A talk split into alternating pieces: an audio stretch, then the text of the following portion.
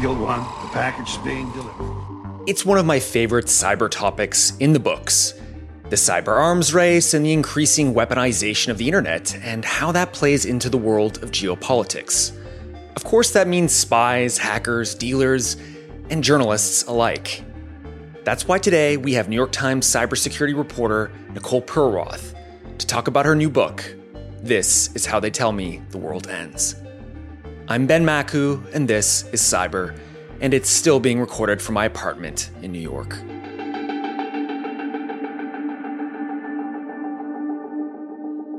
So, Nicole, thanks for coming on Cyber. You were on Cyber War a little while ago. That's many moons ago. I know, so many moons ago. What I remember the most from that is that we taped it and then the van got broken into in San Francisco, which is more normal than not, and all the um, film equipment got stolen. And we had to do it again, right? We got cased, and our entire crew, all of our stuff was stolen, including like laptops, everything. It was crazy. But um, but that was in because that probably was some hackers. Probably some hackers. That was in 2000. Didn't want it to come out. and that was 2015. And you've been reporting on cybersecurity with the New York Times since about 2011, right? That's right. Yep. That's been a long 10, 10 years. 10 years. That's been a long time. And you know, myself and some of the people at Motherboard, we've been reporting on this for a really long time too. And you know, the idea of cyber warfare and hacking vis-a-vis geopolitics has come a long way since 2011. And I was just sort of interested as someone who just wrote a book on on the cyber arms race. How do you think since 2011, like how much is this is, have this has changed for you reporting on it? It's been crazy. You know, it's, I know it's been 10 years, but I still feel very green because every attack that comes along, you know, even if you're really well versed in the last attack, you're just parachuting into this new situation you know nothing about. And so every time these attacks happen, I feel like I have imposter's syndrome because, you know, it's something totally new. But back in 2011, when I started, I mean, the big story back then was Anonymous. We are Anonymous. We are Legion. We do not forgive. We do not forget. Expect us. Mm-hmm. Which seems so quaint these days. You know, Anonymous truly, was like truly. DDoSing people, anyone who was going to fall over. You know, that's what I was covering day to day. And then there was this, you know, bigger thing happening where people talked a lot about Chinese cyber espionage and intellectual property theft, which we talked about for your cyber warfare show. Um, and I think when, you know, when, when I got in here, I mean, the first big thing that happened was the Times got hacked by China. So I got a front row seat to that attack and, and that really took up the whole year. Um, and then there was this other thing where people were sort of warning me constantly about what they called a cyber Pearl Harbor, cyber 9-11. And I remember back then asking these officials like Richard Clarke, okay, so you know, you're predicting the cyber Pearl Harbor. Like, how long is that going to be? And without fail, they always said the same thing, which was 18 to 24 months. We'll see an attack like this in 18 to 24 months. and we never saw that attack. I mean, we saw bits and pieces of it. We saw Russia, you know, turn off the power in Ukraine a couple times. Um, we saw the Iranian attacks on Saudi Aramco and Sands Casino, and then the ransomwaring of all these hospitals. But we still haven't seen the big one, but it does seem like every new attack that happens, we just get a little bit closer. And right now, during the pandemic, I just feel like everything is happening all at once, and it's really hard to keep track. And, and you know, it's interesting because you, you, you know, we we we covered at Motherboard something like SolarWinds, and now you know SolarWinds is this big question mark, and what's the damage done by these alleged Russian hackers, mm-hmm. et cetera you know, it wasn't too long ago that it was OPM in the Office of Personnel Management. Mm-hmm. The Chinese had completely stolen God, all yes. this personal personal data. But you know, all of these, the one thing all of these have in common is it isn't a cyber Pearl Harbor. So it kind of begs the question: right. Is that even possible? And do you think it's some over posturing from from the government that this is happening? I remember when when Leon Panetta said that, and it was such a buzzword for so long. The collective result of these kinds of attacks could be a cyber Pearl Harbor. an attack that would cause physical destruction and the loss of life. And, you know, he got really dismissed, you know, because people were saying that he was stoking FUD, fear, uncertainty, and doubt to scare everyone. And, you know, I look at, back at those warnings differently, which was I was happy someone was sounding the alarm. I don't think people understood the threat very well. I don't think they understood the repercussions of hooking up our water treatment plants and everything else to the internet and baking vulnerable software into these systems or not running their software updates. So I was glad he was sort of sounding it off, but you're right. We haven't seen that attack yet. Um, but we've come so close. I mean, SolarWinds, it's like they got in, no one detected it until FireEye got hacked nine months later. And we're told, oh, well, it's a, you know, it was a close call because it was espionage. But we also know that that Russia used that same pattern and access in Ukraine to pull off the NotPetya attack mm-hmm. for sabotage. You know, we know like a couple years ago, we got that famous DHS screenshot of Russia's um, hackers with basically their hands on the controls at a power plant. Um, and then, you know, we know how easy it is for that destruction to happen either with a wiper malware or with ransomware. Um, so we keep just getting like a little bit closer. And, you know, there's, there was that attack that the Iranian hackers pulled off at the wrong Bowman Dam, mm-hmm. you know, when they got into the controls at the dam that held back this little creek in New York versus the real crazy large Bowman Dam in Oregon that could have caused serious damage if they'd actually mucked around with the controls. Um, so, you know, we know that the capabilities are there. It just seems like we're all waiting for some kind of geopolitical, uh, you know, kinetic physical war to happen before we start seeing the cyber elements come into play. And I think that's what people call hybrid warfare. And we're just not there yet. Um, but I don't think that means we need to just wait for that to happen. I feel like now with SolarWinds, we really have this pretty visceral threat hanging over us where the government can't even trust its own, com- you know, communication channels and it'll be a long time before we uncover every last Russian backdoor. So why not use this as an opportunity to basically, you know, rip out the systems we don't need, do inventory on our software, understand where it's made, and really pressure software vendors to take secure coding seriously. It just seems like now is that good time. But I think you're completely right. I mean, that's that's the thing is that, and you hear it. I'm sure you've heard it a lot of times. I've heard it quite a few times. The idea that you know the Chinese hacking agencies, the Russian hacking outfits, and the NSA themselves are kind of all in each other's systems with their fingers mm-hmm. on the mm-hmm. proverbial trigger. That if anything mm-hmm. did happen, that this could happen. So I guess the question is, you know, and it's something that I think uh, you raise in the book in that this keeps happening.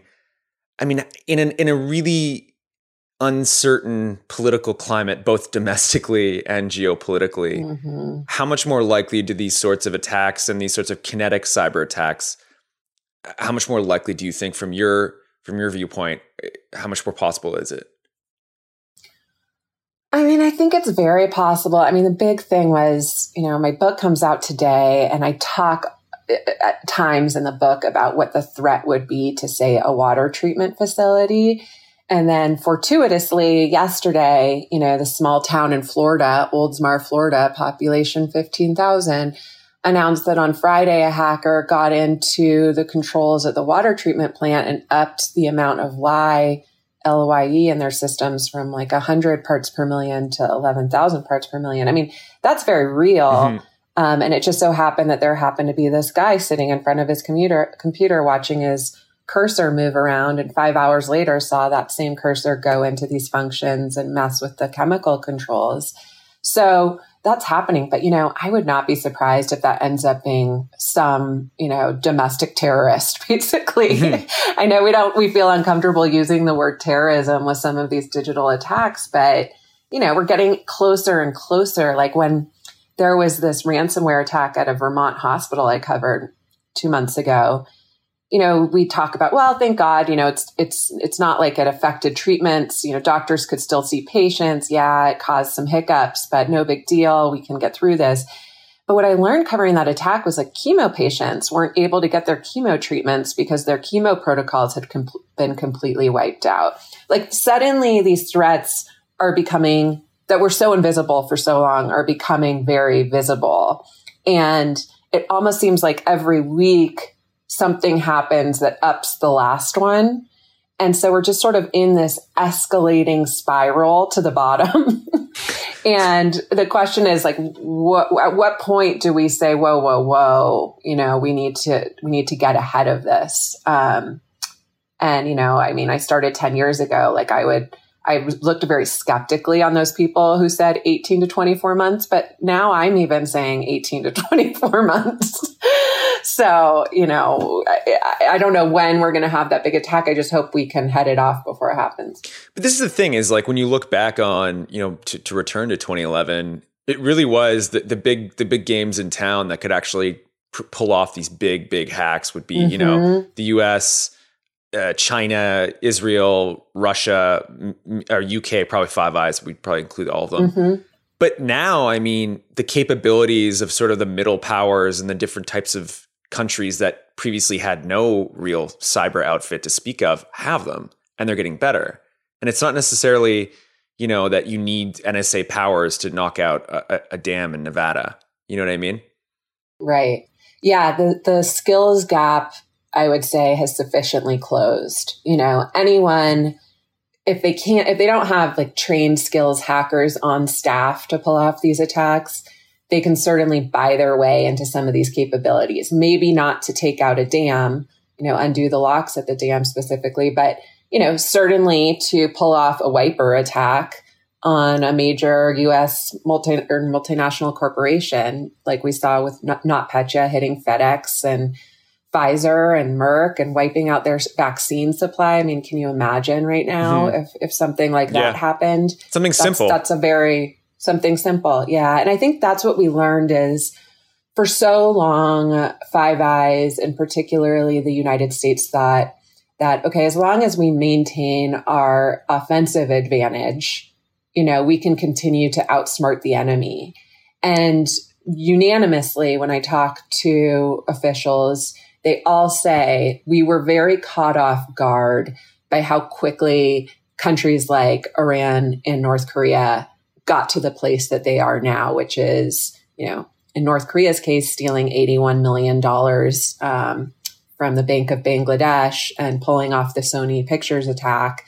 And in Iran's case, you know, bringing our banks to heel through the DDoS on their online banking sites and you know, pulling off the Saudi Aramco and Sands attacks and, and locking up our hospitals and cities with ransomware. So, you know, they didn't have to get as good as we were. They, they just got good enough to be a very real threat. Mm-hmm. And, and the other thing is that's kind of scary when you get back to sort of these geopolitical triggers is it was really frustrating for me, as I'm sure it was for you, maybe watching how cybersecurity policy broke down under the Trump administration. Mm-hmm I mean, none of these deals were perfect. The Iran nuclear deal was not perfect. The agreement that Obama struck with Xi Jinping to cease intellectual property theft through cyber attacks was certainly not perfect either. But those deals really did handcuff those countries in terms of how they were using cyber to pursue their national goals.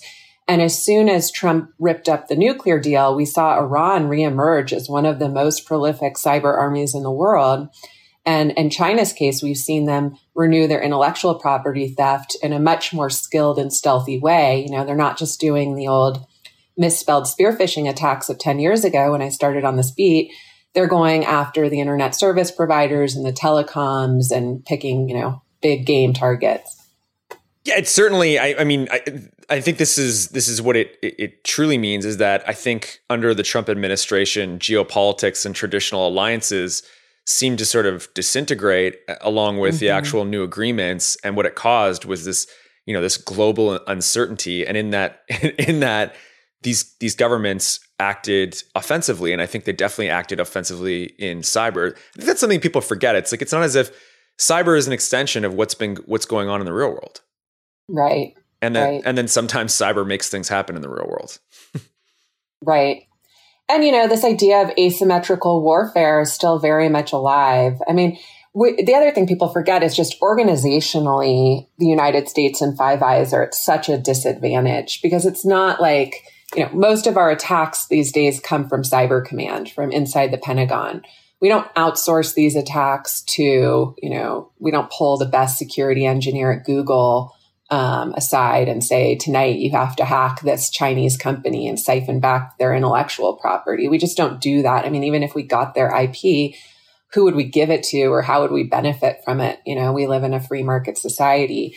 Whereas these other countries, you know, have a very lively outsourcing trade. China's, um, some of their most sophisticated IP theft hacks now come from contractors who work for the Ministry of State Security. And, you know, Russia has this sort of like Pax Mafiosa agreement with its own cyber criminals. And we've seen some of these Iranian private sector companies come out in these indictments as being behind these big hacks.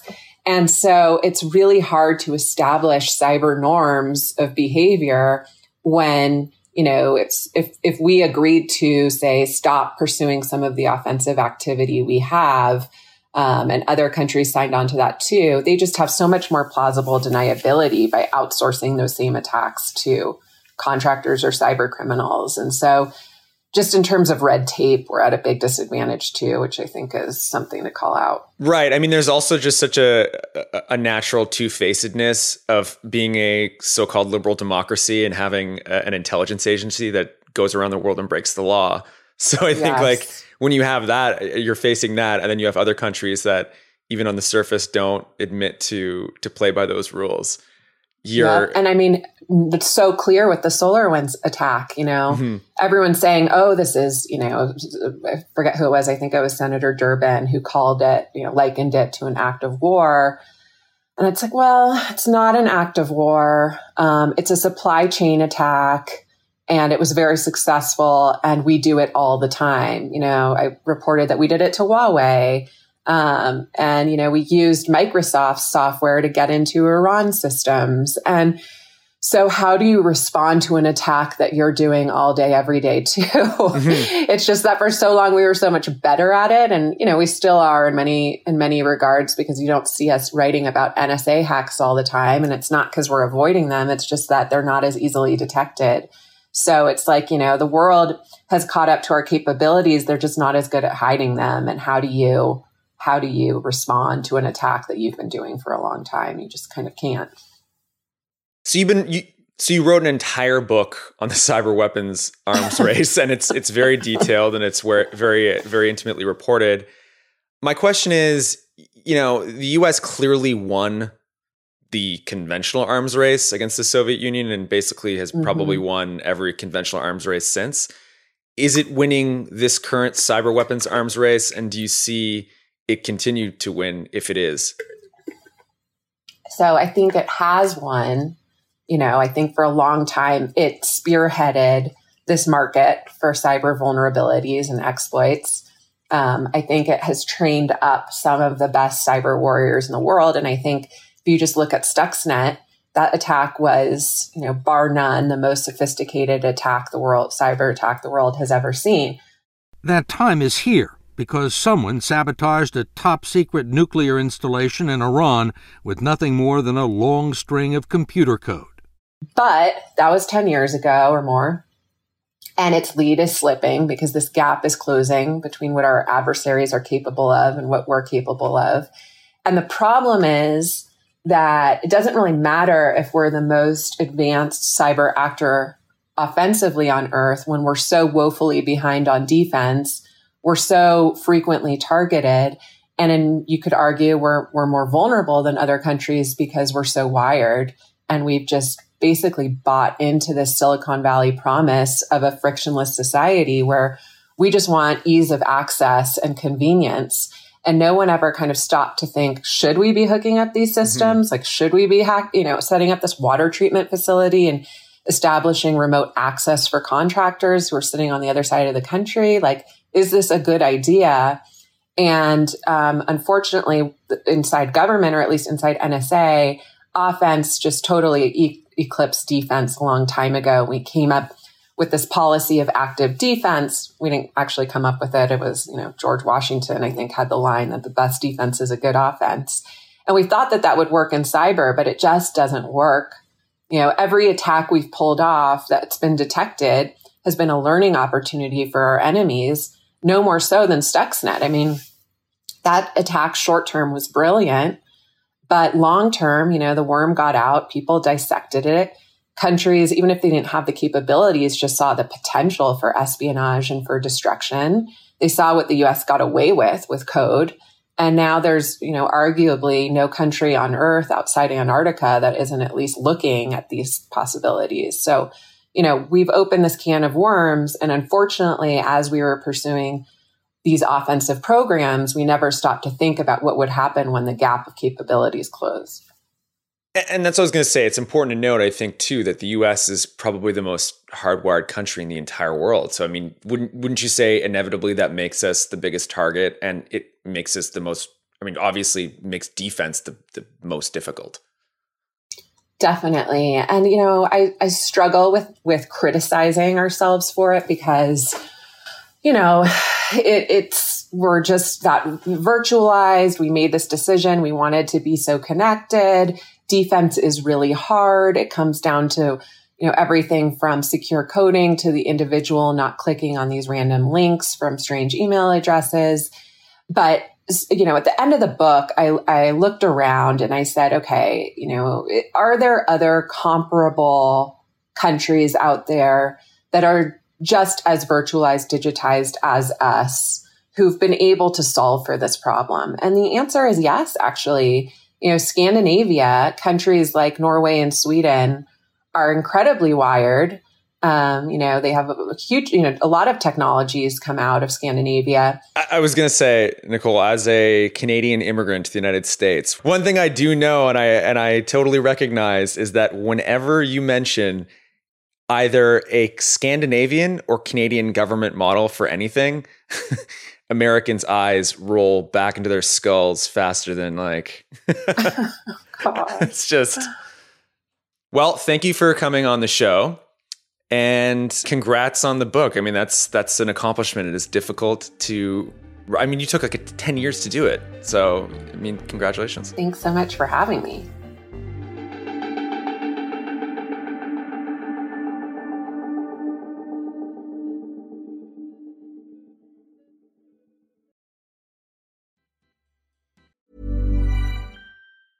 Many of us have those stubborn pounds that seem impossible to lose, no matter how good we eat or how hard we work out. My solution is PlushCare. PlushCare is a leading telehealth provider with doctors who are there for you day and night to partner with you in your weight loss journey. They can prescribe FDA-approved weight loss medications like Wegovy and Zepbound for those who qualify. Plus, they accept most insurance plans. To get started, visit plushcare.com slash weight loss. That's plushcare.com slash weight loss.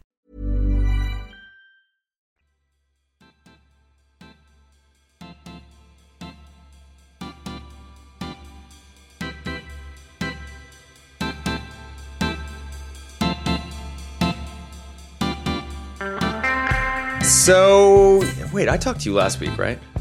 It's I all so. mending. To- I don't know. It's What is all melding week? together. Anyway. Yeah. I was like, was it Jason or you? No, I no, I think it was. Uh, oh no, we didn't because it was your my first hack All right. episode. Yes, yes. Correct. So it was just all you. You were the show. I was the show, yeah. You were the show, and well done, you did. Thank you. Thank Uh, let's do this first story because it's, I mean, one of the ones we uh, consistently. I mean, this is like it's like NSO, Ring. They just make a lot of appearances on the show, and Ring did it again. Uh, some new emails show that Ring's private surveillance network is sometimes being used by cops and the LAPD, to be exact. Yeah, and in this particular case, it was used uh, to try to identify people participating in uh, protests, Black Lives Matter protests uh, last summer, which is pretty creepy. Uh, you know, we knew that uh, Ring um, partnered with police departments all across the country. Uh, as Edward notice, notes in his story, the LAPD became the 20 240th public safety agency agency to sign a partnership with Ring. Uh, they claim that there's over 2,000 government agencies that have joined the program. So, so yeah, Ring is a good friend of the police, and uh, in this case, the EFF uh, obtained uh, a bunch of emails showing that the company received a lot of requests for footage from essentially Los Angeles neighbors. Which is a bit of a wild one. You know, it's like how many more of these are out there? Yeah, and you know, I think that it's clear that the police has access to a lot of data for any kind of investigation. You know, they in this in the case of Black Lives Matter protests, they've also used um, traffic cameras and stuff like that. So you know, police love to use surveillance cameras to spy on protesters. So I guess the question here is, do you want to be part of the surveillance apparatus by using a ring camera? That is the question. I, yeah, I the whole idea of a ring camera has completely I don't know it, it, it like freaks me out on many levels. It really does. Yeah, I mean, as a consumer, I look at these things and I think like, is this actually giving me any security, or is it just, or am I, or am I just volunteering to, you know, the panopticon? Yeah, and in, you know, in some ways, uh, security experts say like having a fake camera up can be deterrence, right?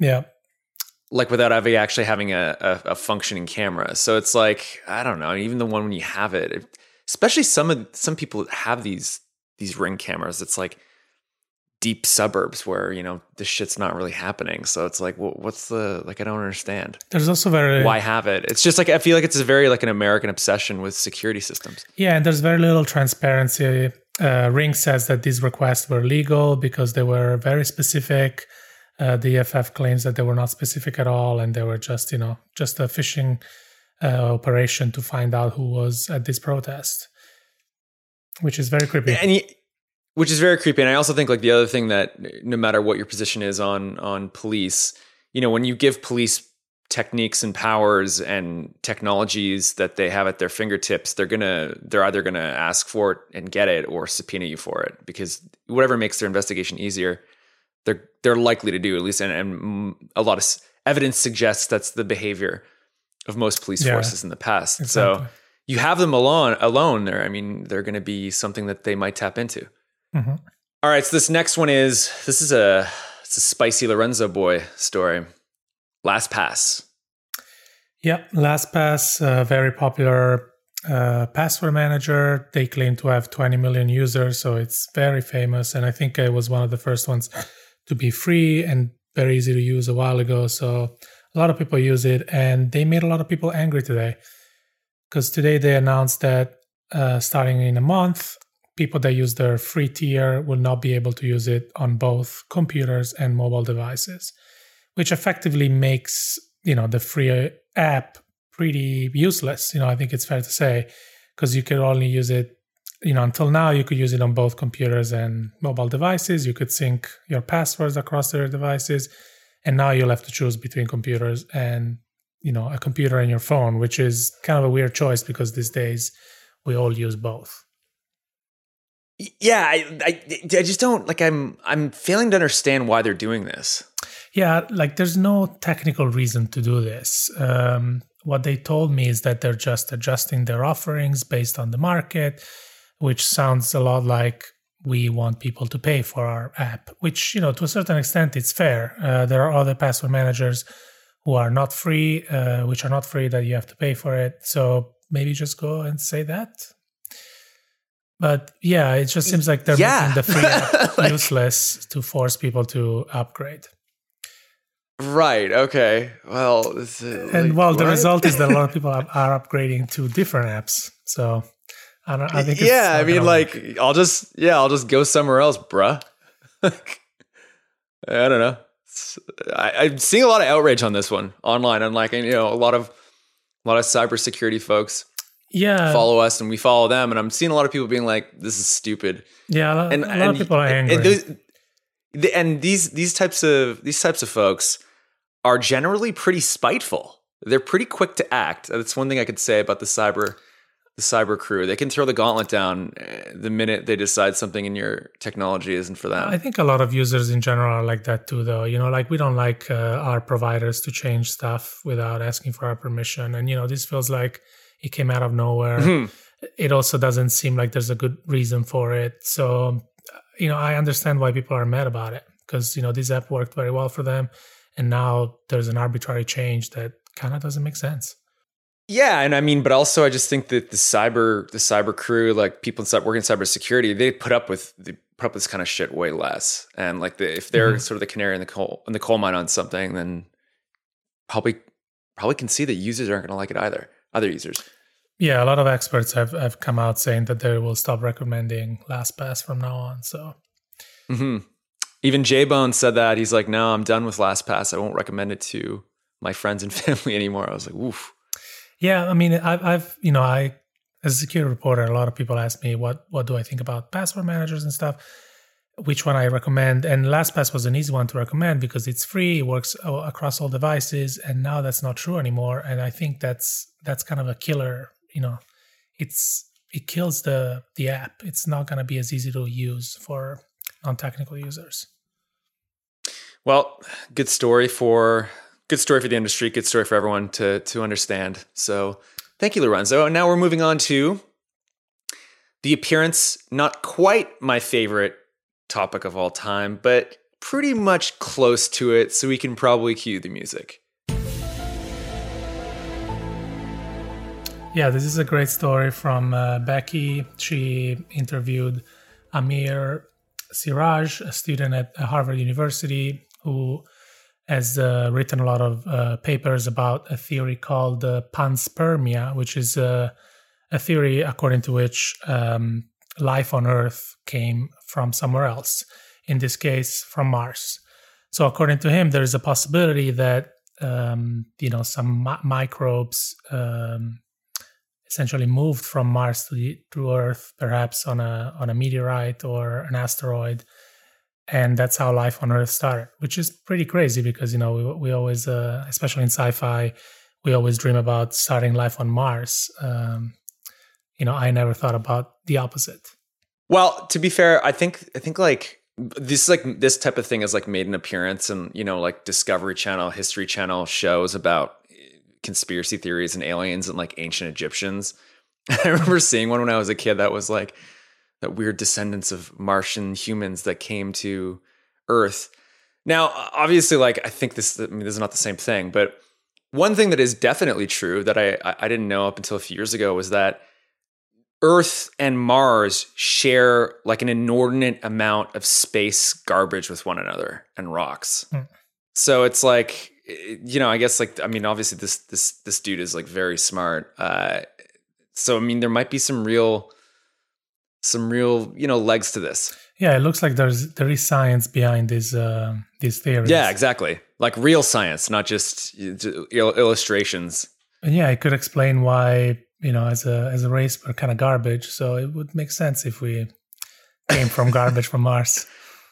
Well, okay, but here, here's something that I wanted to ask you. Like, do you remember like the mid '90s to late '90s to like early 2000s obsession of sci-fi and like, you know, Oh yeah, Egyptian, ancient Egyptians and like aliens? oh yeah. It's like like uh remember that? Like it was they were really that bo- whatever boomer screenwriting generation that was into that, like they really clung on to that. Like that uh you know, like Stargate, for example. yeah, Stargate, Independence Day, X Files. You know, the '90s were really sort of the golden years of uh, UFO sci-fi. Yeah, and then but also in like Egyptians, like in ancient Egypt. Yeah, or like the, Anubis, um, you know, like yeah, yeah. suddenly it's like yeah, the you know pyramid. I mean? Like you know, the, the question was how did the Egyptians build the pyramids? Of course, they yeah, exactly. they And got then help it's, from the it's like aliens. But yeah, it's it's a very it was a very popular theory, and you know it's interesting to see that there's actually some science behind it. Yeah, I mean, we'll, we'll see how it's how it comes through. I mean, that'd, that'd be pretty cool. I, I always love these types of stories. Becky does amazing work. She always has like the, just the most, you know, brainworm stories that kind of blow your mind a little bit. And this is definitely one of them. Yeah, definitely check out Becky's work and uh, watch her interview with uh, Amir Siraj. Definitely. Well, Lorenzo, uh, we're we're recording this right now. You know, only moments away from your Barcelona playing uh, Paris Saint Germain. So good luck. I hope they lose. Bye. Thank you. Bye.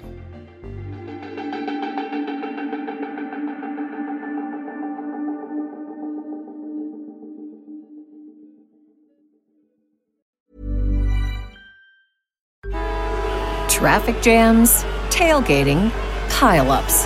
Ugh, the joys of driving. How could it get worse? The federal government wants to have a say in what you drive. That's right.